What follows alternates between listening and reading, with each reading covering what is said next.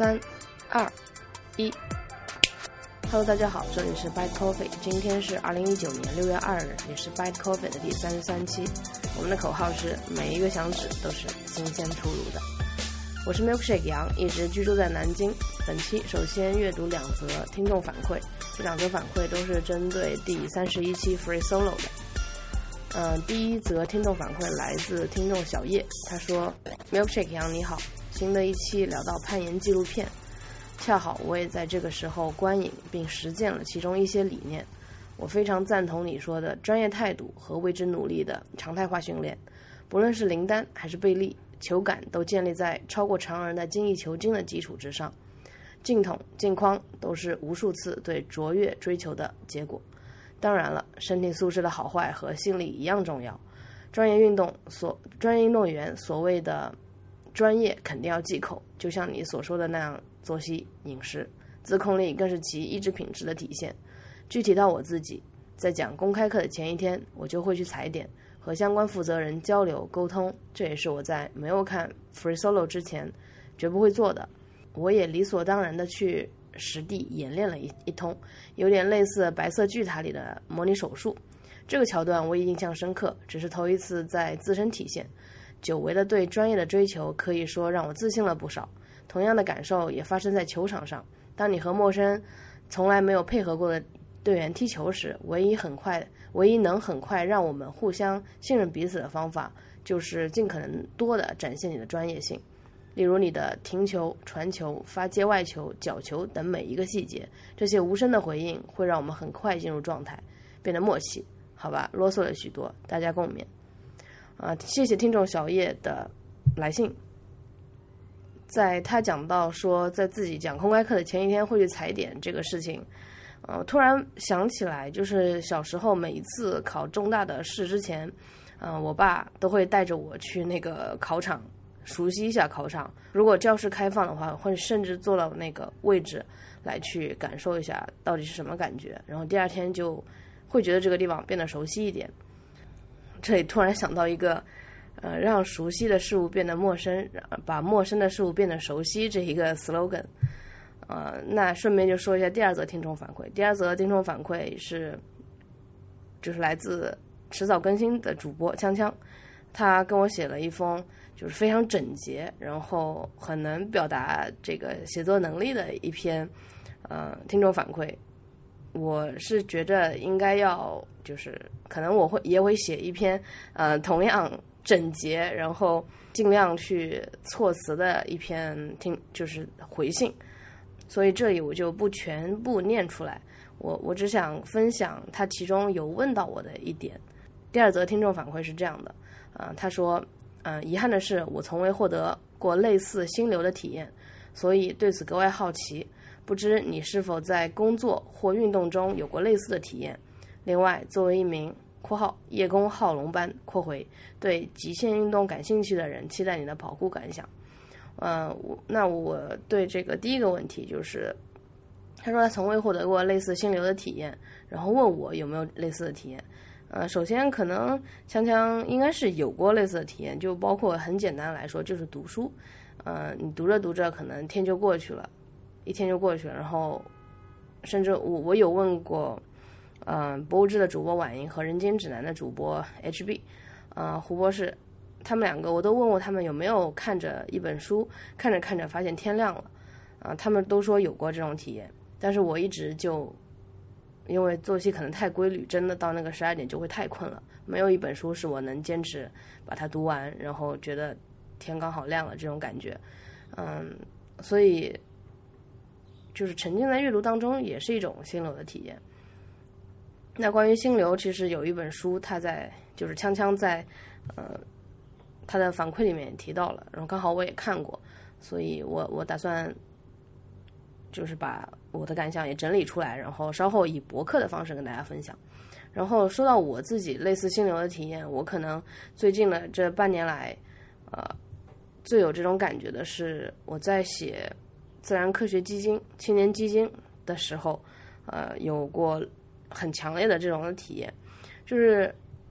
其实你要获得心流，它是一种。跟你能力相匹配的，或者说你是有只有一点点挑战性，它的挑战性不能够太强，太强的话你会很痛苦。但是写这个自然科学基金，嗯，这个部分就是在在刚开始的时候会很难进入这个状态，会觉得很痛苦。但是每次我抛去这个执念，就是在开只是开始之前会这么想，然后一旦你去写这个东西，一旦进入他的思路，嗯，比如说我在画这个。呃，技术路线图的时候，呃，会能很整体的来看看我的项目是有哪几部分，每个部分的起承转合是什么，然后有没有严谨的一个呃原理去包含这些点。我就是比如说我为什么要这么做，嗯，我定的计划是怎么做，然后这些呃能不能支撑这个基金的申请，就是。你写，它只是你写每一部分。你写一句话的时候，它不可能，呃，涵盖了这句话就涵盖了你整个项目的内容。你一段也是不可能的，啊！但是你画技术路线图的时候，你一定有一个整体的东西在你心里，然后你再去以这个，就像你打仗，你你看着一幅地图来讲，我们从哪里攻哪里守哪里，呃，安多少兵，像这个技术路线图其实就是这样的，啊！所以我。觉得我每次花很多很多时间在这个技术路线图上，但是技术路线图一画好了，基本上我会给自己放一个，比如说，啊，就休息一下这种。所以我感觉在画技术路线图这个部分，就是啊，有获得一个心流的体验。好，今天就是这一期对两个听众的反馈就是这样，然后也非常欢迎大家给 Hi at Bad Coffee 写信。呃，很希望看见大家就是以文字的方式，一个完整的叙述的方式来跟我进行交流。再次谢谢小叶和迟早更新的主播锵锵。然后接下来本期的主题是人间咖啡如何体验上海。呃，这一期就是是这样子的，嗯，就是我的朋友胡博士，他有一档播客叫《人间指南》。它上面有如何识得清真，如何体验长沙，如何体验南京，如何体验北京，如何实现共产主义，就就很多这样的如何。然后我本人也觉得这个题材深得我心，就是如何做什么，如何做什么。然后刚好这个周末就花了很短的时间，又去了一趟上海，就是办办了一点事情，也见了一些朋友，然后。我对上海的感觉其实是有变化的，从我我扒着手指算了一下，我可能大概七呃就是八岁的时候去过一趟上海，然后后来是大学的时候，可能就是大学的时候去的上海，那时候直到那时候都会觉得上海是个嗯我不是很喜欢的地方，然后这个不喜欢可能也就是电视上面看得来的，没有实际去感受那种不喜欢，嗯。直到可能最近，就是包就是反复的去上海了之后，然后包括我的好朋友，嗯，基本上都在上海，就是生活和工作，然后再包括我做播客认识的一些朋友也是在上海，呃，比较多，就是跟他们交流的比较多，然后会逐渐就是在你一次一次去上海，有的时候去这个地方，有的时候去那个地方，然后这些碎片拼接在一起之后，你可能对它有一些印象。所以我的这个如何体验上海，就是说从我这样一个，呃，既不是上海人，也不是上海工作的一一个视角来讲如何体验上海。因为我想，嗯，如果说我如何体验南京，我已经很很少以一个游客的身份来审视南京怎么样，更多的会去维护它，会去说，哎，虽然这个是比较这个粗粗粝，但是，嗯。但是，对吧？最重要的是，但是是什么？对于上海的话，我觉得可能大多数听众，嗯，没有能够长时间，我就长时间，比如说一年、一年、两年，甚至十年在那边居住，那也，其实这个感觉好像，在你决定搬到这个地方之前，你是不是有足够的准备来了解这个城市？这个话题就是一个年轻人如何选择一个城市居住的话题。就是虽然我是分享我这比如可能就是二十四小时的一个体验，但是这个二十四小时包括了以前我很多对上海的呃一些一些一些就是粘连着的东西，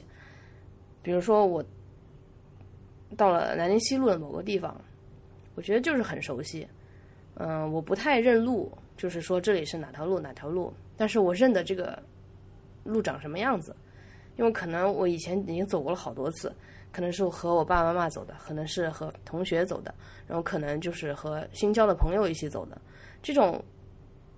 就比如说长乐路吧，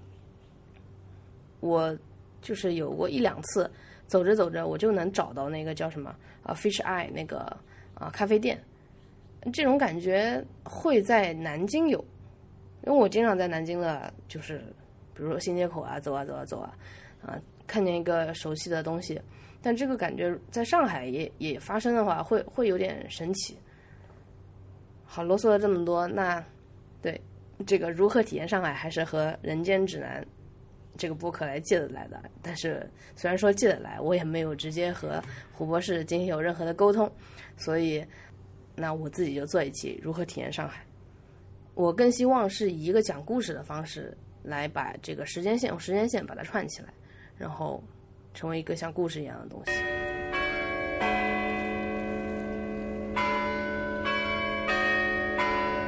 在大概深夜两点半的时候，我突然听到了房门有这个砰砰砰的敲门声，然后这个砰砰的敲门声是从走廊的一一处就一处传到我这里，因为我大概住的是一个就是最尽头的一个房间，然后我就是迷迷糊糊的，我也没管，我就直接开门了，我连甚至连猫眼都没有看，我知道这是一个错误的示范。一个是因为他每一间，我能感觉他每一间都打开询问了一些东西，然后还有一个他那个敲门的正义感，或者说那种敲门是无所畏惧的那种敲门，一点都没觉得要打扰。就是你看，你如果是坏人，他不会给你敲门的，就差不多我是这种想法，可能我就直接的开了。我说怎么了？然后一开门，我看见有四五个呃警察一样的人和和那个嗯、帮我 check in 的这个前台。然后他就问我这个是不是有没有收到那个那种小小卡片？大家知道的就有，就是当你住的酒店的门卫和呃外面的一些不法分子两个人就是沟通好了之后，他会在你的呃这个门门里面塞这些小卡片，就是，然后我说。是我收到了，但是我我吓死了，我我赶紧我全部扔到那个呃走廊里面了。呃，然后突然一个警察叔叔就说啊，没关系，没关系，我们就来查这个事情的。你是一个人住吧？嗯、怎么怎么样？我说是的。他说啊，那就没有事情了，我们正在查这个事情，谢谢，就是配合之类的话。当时我还是觉得挺安心的，哎，觉得这个人还是挺好的。然后我就关关上房房门继续睡了。然后直到这些人到下一个房间，下一个房间的是可能听声音是一个嗯，maybe。五六十岁的老头，不对不对，五六十岁的中年人，然后他就开始生气了。他说：“你不知道我我失眠，我睡了一觉，如果半夜把我弄起来，就是很难再次入睡。”然后就吵了一会儿，然后我也睡着了。这个事情是没有从来没有遇到过的事情，只能说就以后出门还是就是找一个特，除非你住特别高级的酒店，那是不会有这种情况。或者说这种情况很少，但这个情况出现在于，就是管理人员和这个外面这些人有没有沟通，或者说是不是接受这种所谓的贿赂，然后让他去可以塞这些卡片。而且之前我记得是有一些比较好的酒店也会存在这样的问题的。然后再包括在之前说酒店行业整个就是卫生啊这些问题。就是行业规范到底怎么建立，还是一塌糊涂。作为消费者，只能用一个信任的呃态度去面对它。呃，在这样一种环境下，这个一切都不好说。所以这是一个很奇妙的体验，就是两点半被查房，That's incredible。然后七点就是一如既往，虽然两点半被打扰了，然后我还是一如既往。我一看时间，醒的时间我没有设闹钟，醒的时间就是六点到七点之间。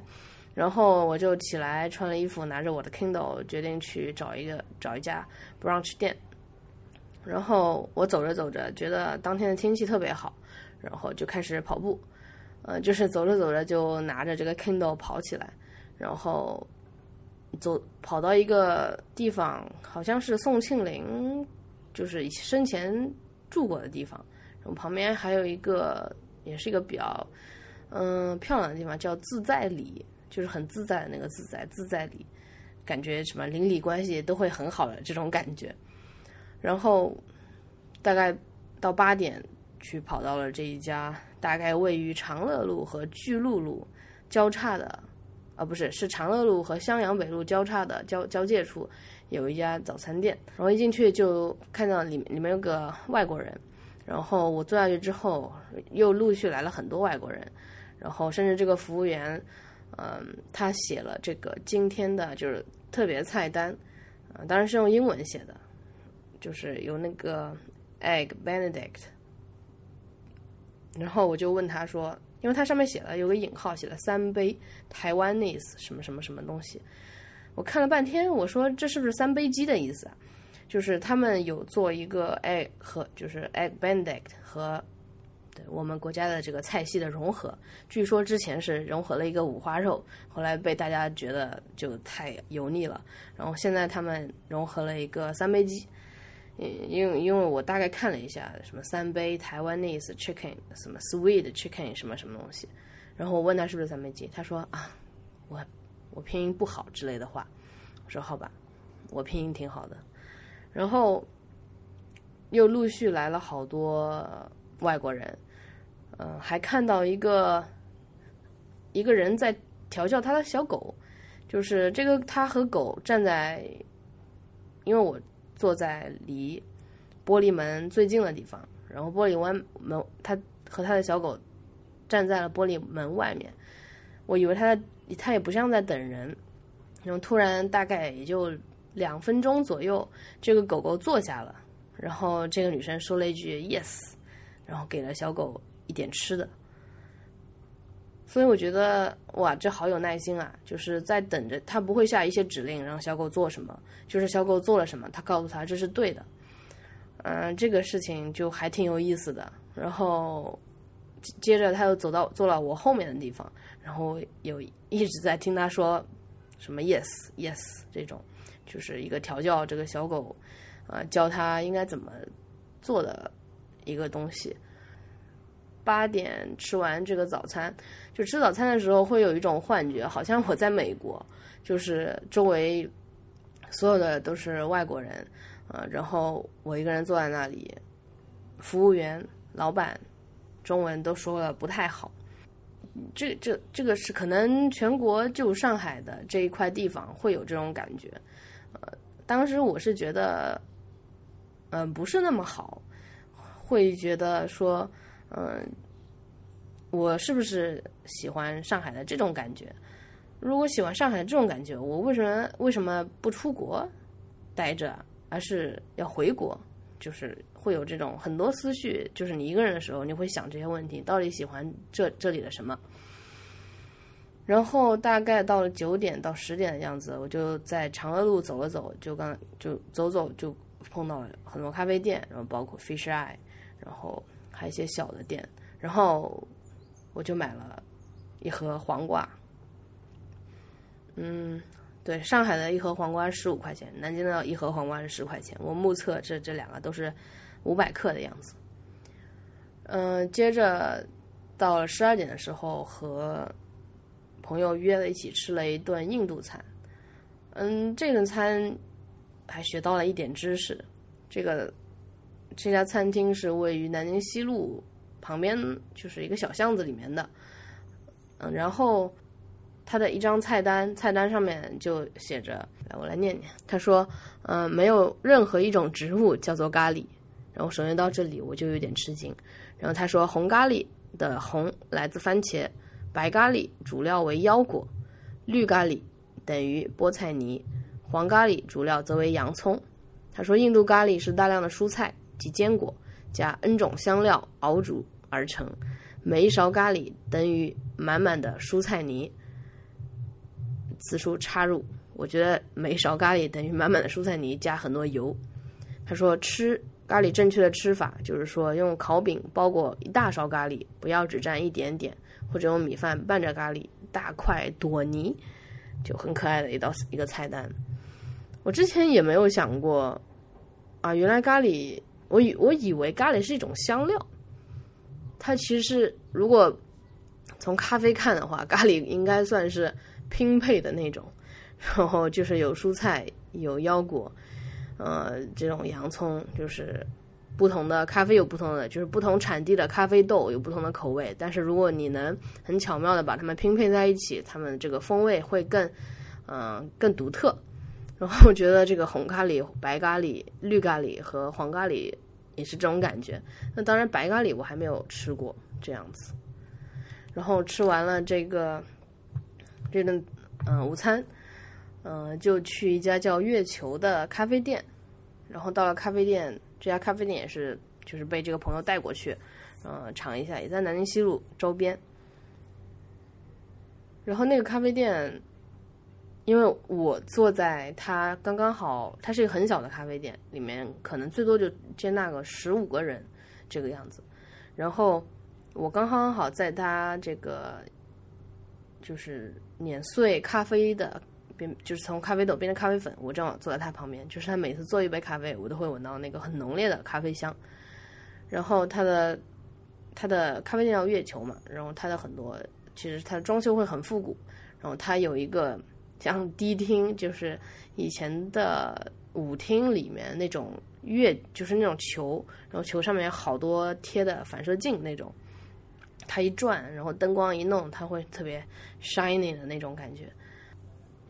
会让人想到什么月球漫步啊之类的东西。之前有一期我讲了南京的几家咖啡店，然后里面顺便夜语了一下上海的咖啡店，然后后来就是。我这位朋友就给我写信说，啊，上海的咖啡店，我可以带你去体验一下之类的的回复。嗯，确实是那种，就是很多我我会很盲目自信，这种盲目自信很容易暴露自己的缺点，但我不觉得暴露缺点是什么，嗯，可笑的事情，就是因为我 有时候会盲目自信暴露缺点，有些人指出来。呃，或者说很明显的，人家知道他，他就会告诉你，就是人人就是一个擅长告诉他，哎呀，你这儿错了这种事情的，所以我会尽可能的暴露我的缺点，然后去改正，或者说去重新有那种体验。就比如说这这次喝咖啡，除了咖啡本身，嗯，这种感觉给我很棒以外，就和他的交流会让我觉得，我说我更喜欢味道。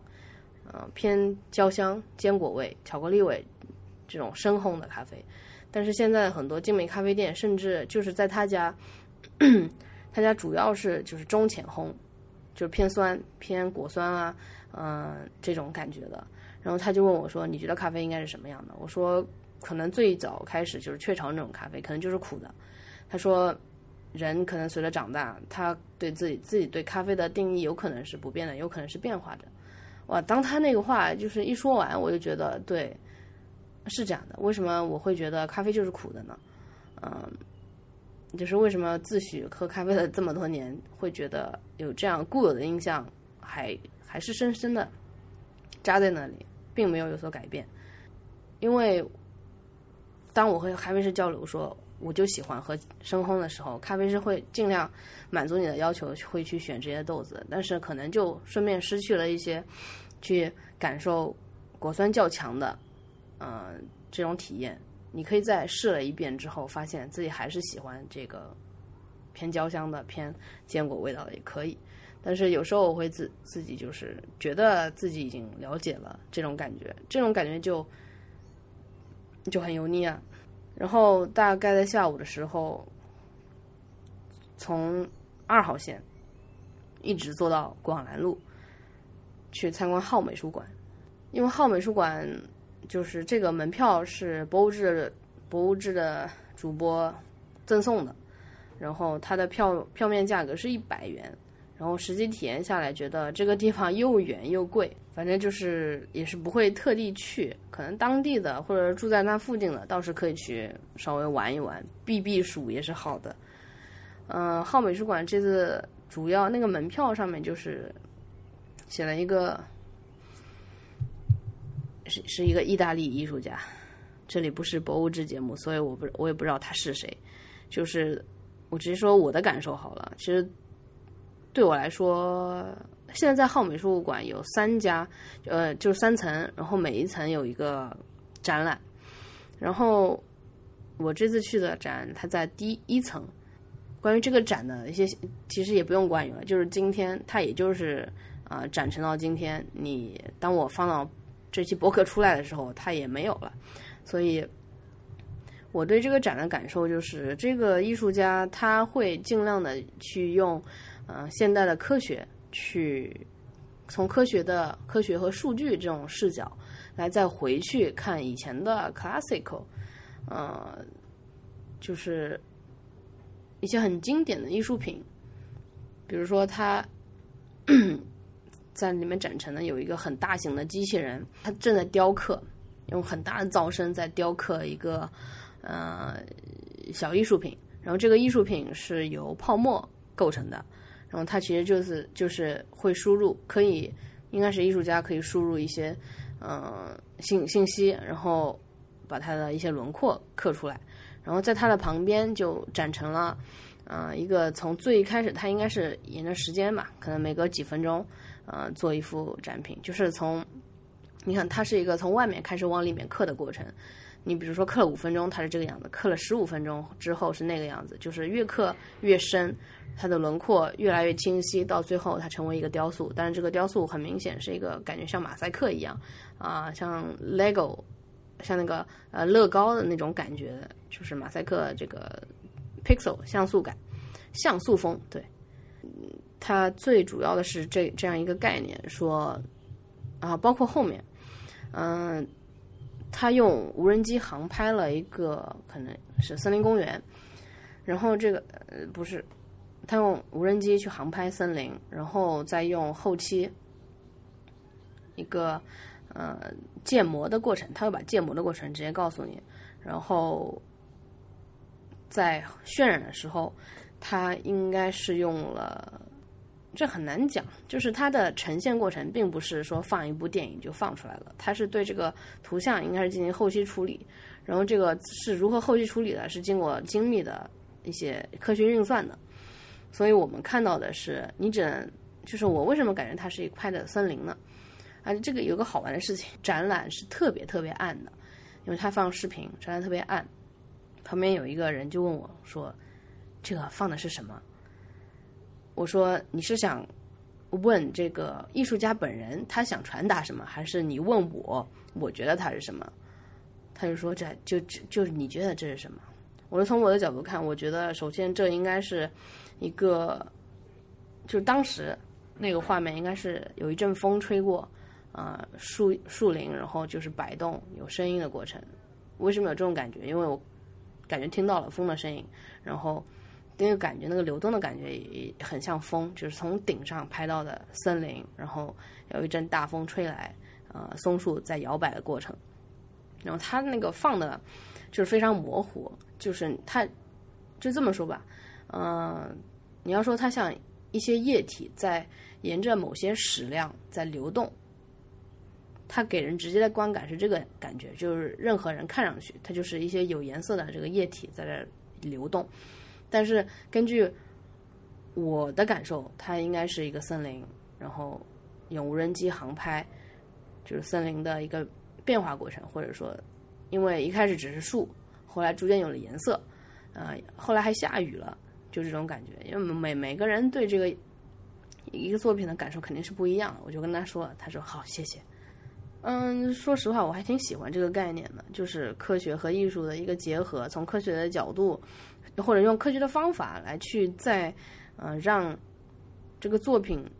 的生命力就是能够拓展一，就这部分还是挺有意思的吧。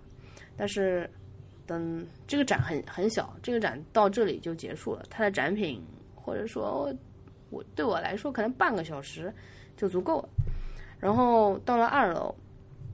二楼也是一个展出很久的人了。然后以我浅薄的对这个了解，我也不知道他是谁。嗯，他是，呃，就简就简单的看了一下他的一个东西，就感觉这个人就一直希望革命。啊，revolution，the revolution is us。革命即是我们，正义即是胜利，胜利即是正义，人人都是艺术家，这种感觉。啊，关于这个展我就不多说了，因为确实对他对我来说，啊，还有这个这个人，我可以把这个展览的链接放上去。但是最令我印象深刻的是他对兔子，他有拍很多兔子。比如说，有这样一幅画面，就是画面中是一个兔子和一个拿着枪，呃，开枪 对准兔子的人。但是呢，这个兔子非常大，这个兔子的尺寸可能是人的两倍。然后他们俩对立的站着，兔子的耳朵竖着，然后人开着枪，也不知道他有没有最终开枪，但是就是这样一幅海报。然后这是上海对吧？然后他还展出了一个上海大白兔奶糖的一个超大的糖纸，糖纸的下面。就散落着很多一捧大白兔奶糖，虽然展览是不可以碰的，就是他没有严重，他没有说这个展览不能碰，但基本上展览是不可以碰的，我理解。但是我偷偷的去看了一下，这个落在落在地上大白兔奶糖是是真的大白兔奶糖，当然我也没有敢于去尝试一下，这个是让我觉得有很有意思的地方。然后它的这个三楼，三楼是一个。我觉得我可能从《一天世界》李如一的这一天世界里面有听过这个艺术家的名字。这个艺术家叫阿角，就是啊啊啊脚什么的。然后他是通过一些非常超前的互联关于互联网，比如说他就嗯，他是这个装置艺术是打印 GFW 被 GFW block 的这些 网站的 list，打印出来就好多好多。然后还有一个，其中有一个就是他把每一年的博客数量，就是博客存进，就是就比如说哪些博客以比特啊的方式存进了这个叫 SD 卡，然后 SD 卡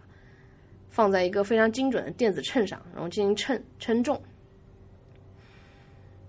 那我们就一起来思考一个问题：SD 卡它的重量。就是数据是有没有重量，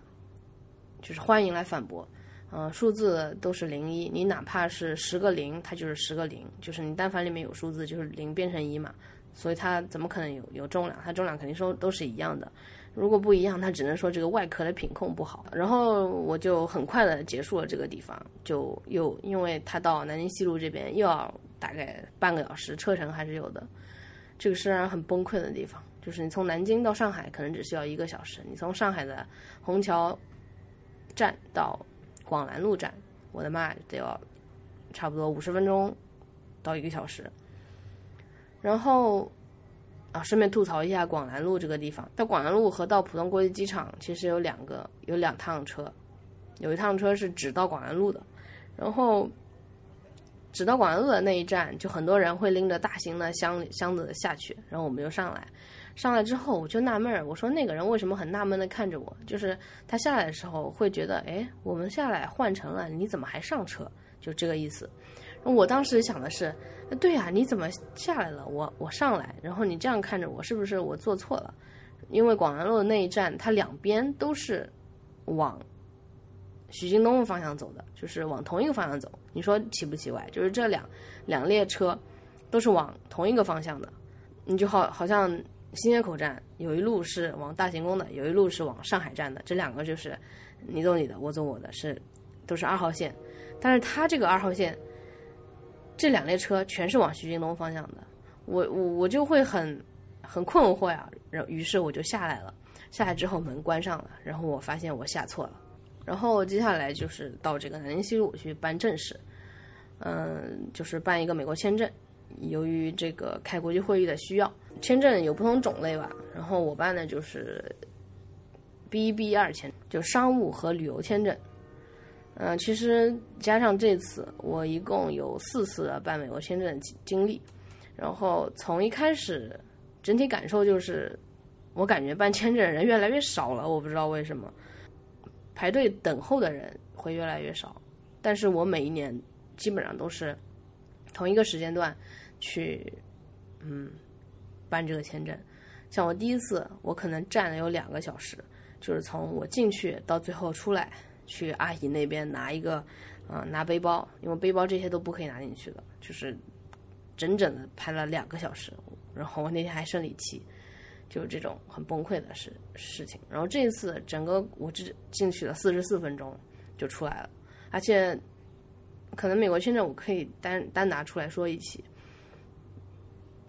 就是最一开始从你不知道这面签需要干什么，到现在。我知道我准备一些资料是没有用的，然后我知道我只要准备一个简历或者这些都是有用的，甚至，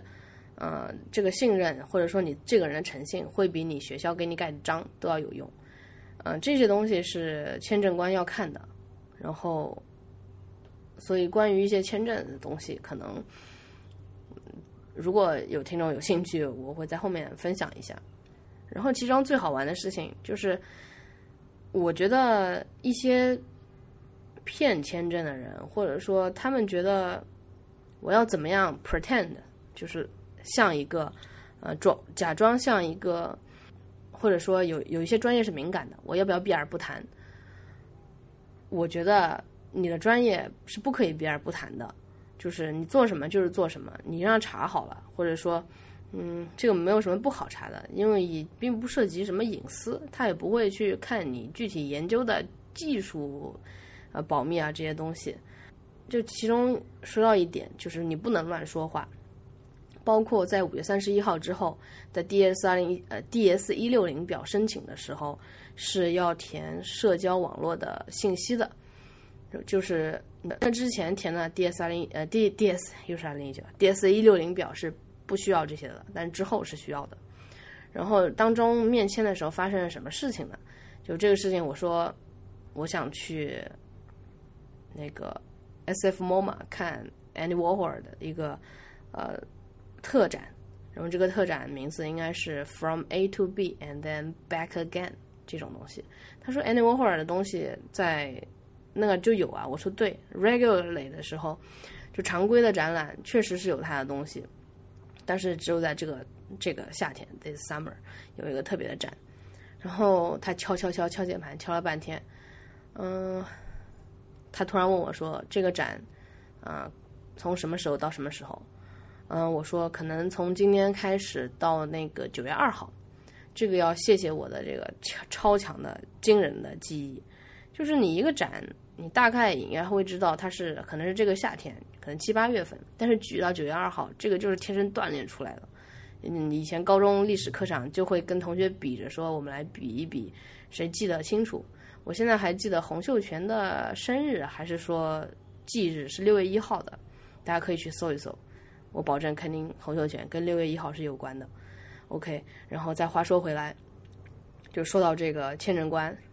听到我说。呃，九月二号的时候，他就说，That's right。然后我就觉得，哇塞，你真是太坏了，你这个人，就是他去，他真的是上网去搜，然后把这一搜出来，他就看你说不说，是不是呃，真的是对这个展有兴趣，还是说就是假的骗他的和之类的。啊，这一下子我就觉得，嗯，对，呃，就是会有一种做人很正直，然后这种正直被人发现的感觉。这种玩意其实还挺棒的，所以关于美国签证也有一些很多其他好玩的东西，那就下次再说。然后就顺利的，当然我肯定是顺利的拿到了那个行政审查，就是 check，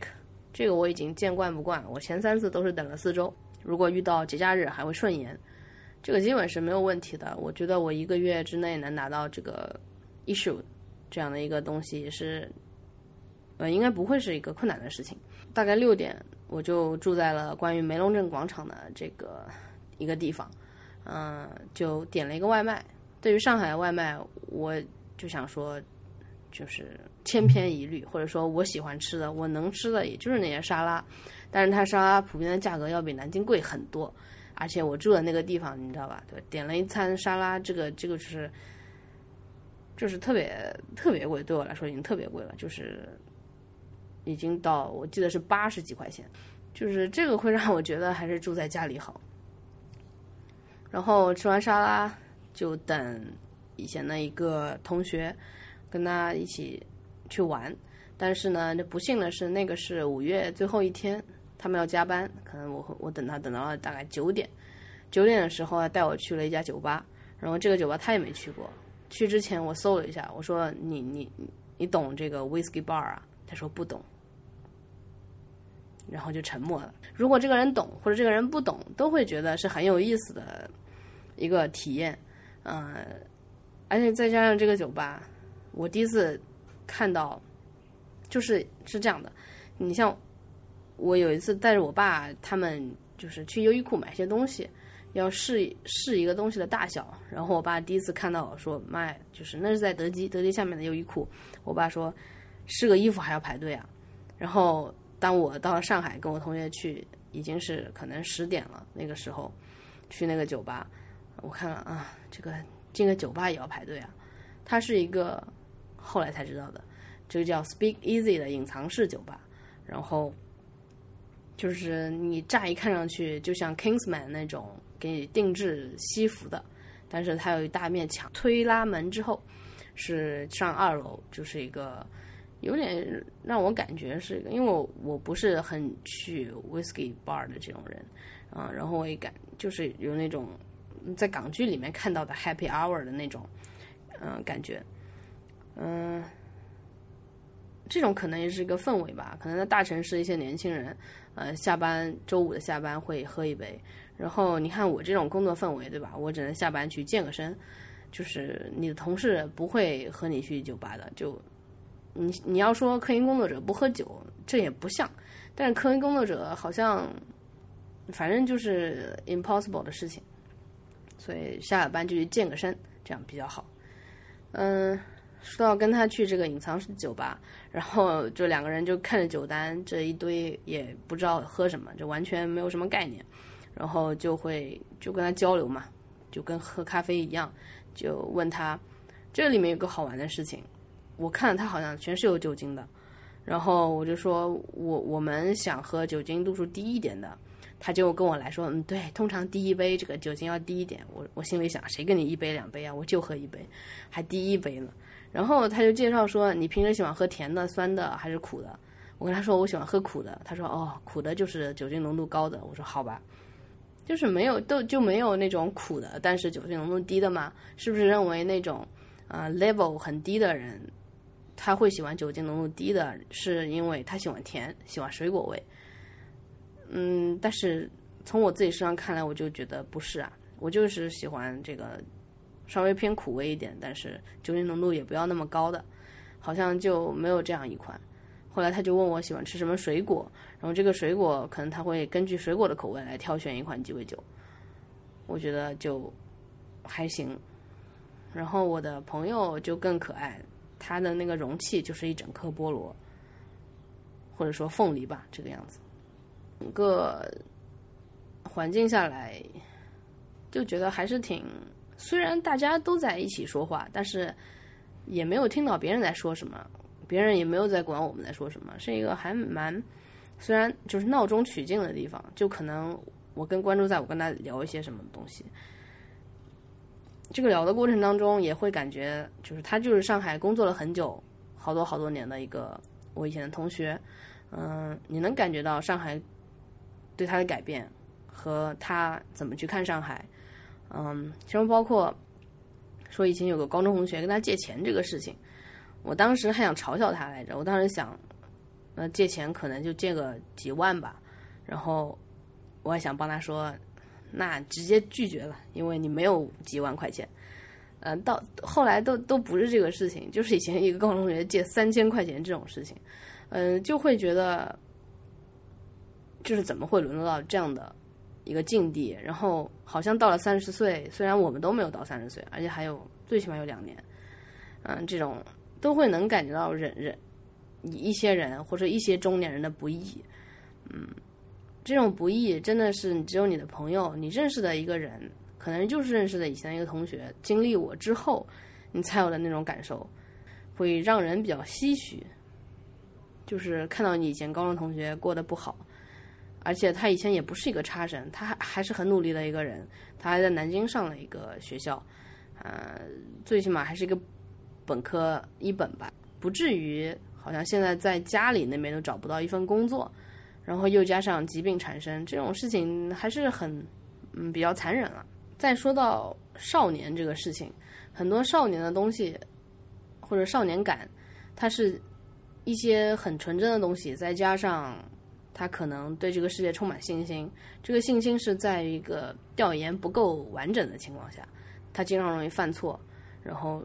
这样的一个混合的感觉，然后直到你能体验了一些中年人疾苦之后，还是不是有这个足够的勇气来面对以后的生活？这种感觉，或者说。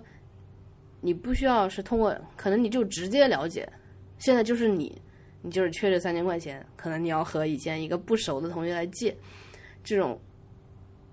就怎么去启齿？然后这种事情就觉得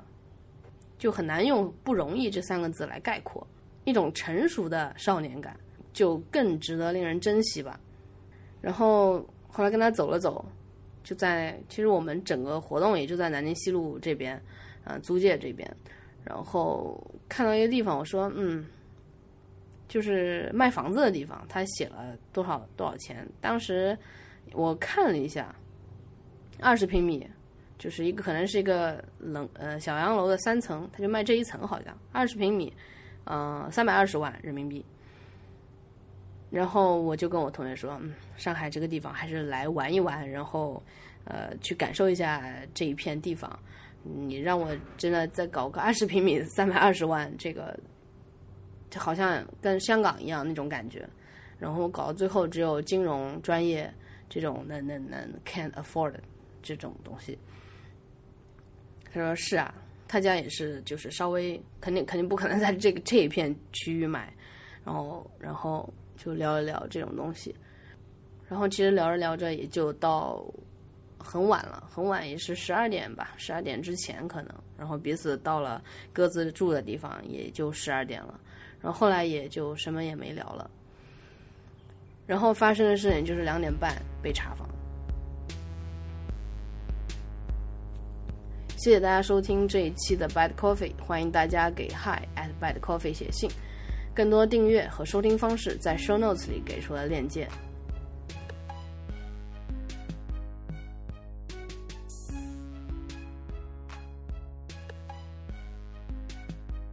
虽然这期从《人间指南》偷来这一个话题，说如何体验上海，其实是想表达一个年轻人怎么样去选择自己工作和生活的地方。就是年轻人在三十岁这个阶段，他真的要做出很多选择。你像我，可能二十岁前二十岁都在怎么取得一个高分是这个目标，但是后来突然你让我就做出这种选择，我真的不知道怎么选择。然后。肯定会看，那甚至包括这个工作，我以前都是觉得你住在什么地方是，当然是根据工作来的。然后我的工作又没有怎么自己去主动去找，呃，就顺其自然就这样下来了。但是这个顺其自然，到以后肯定会觉得有不自然的地方。你你你的伴侣你是可以选的，你工作的地方是可以选的。我觉得人要时刻记得这两条，但是在这两个就是真正决定之前都要做很多的准备，嗯。包括我现在很足够了解南京，然后是不是还要继续了解上海这个地方？还是，嗯，只是活在了，我作为一个游客，活在南京西路附近的某个地方。我到底喜欢的那里是？我到底喜欢是什么？可其实上海对我来说是一个还蛮安全的，然后又很洋气，然后又有可以晚上散步的地方。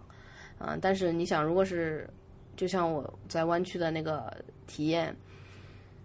就很有有有点害怕吧，甚至就是比如说旧金山和 Palo Alto 吧，嗯，旧金山就是一个算是艺术和技术结合的非常好的一个地方，有我喜欢的 SF MoMA，然后有我喜欢的那个金门公园，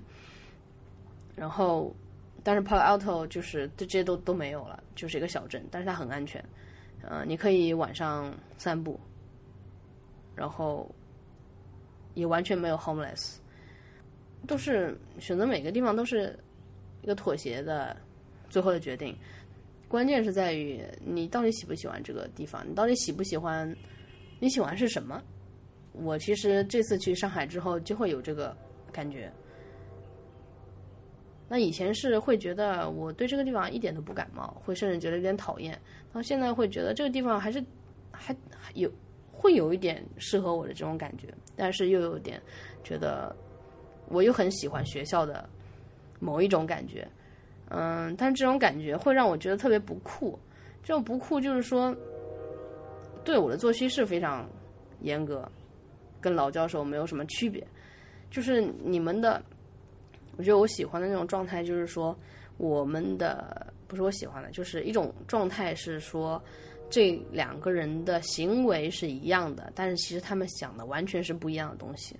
我觉得我现在就是活在这样一个地方。最后，谢谢大家收听，然后也欢迎大家给我写信，写信关于你是如何选择你现在工作的地方，或者如何选择你现在学习的地方。啊，当你遇到可能不喜欢。的时候会怎么做？OK，这期就到这里。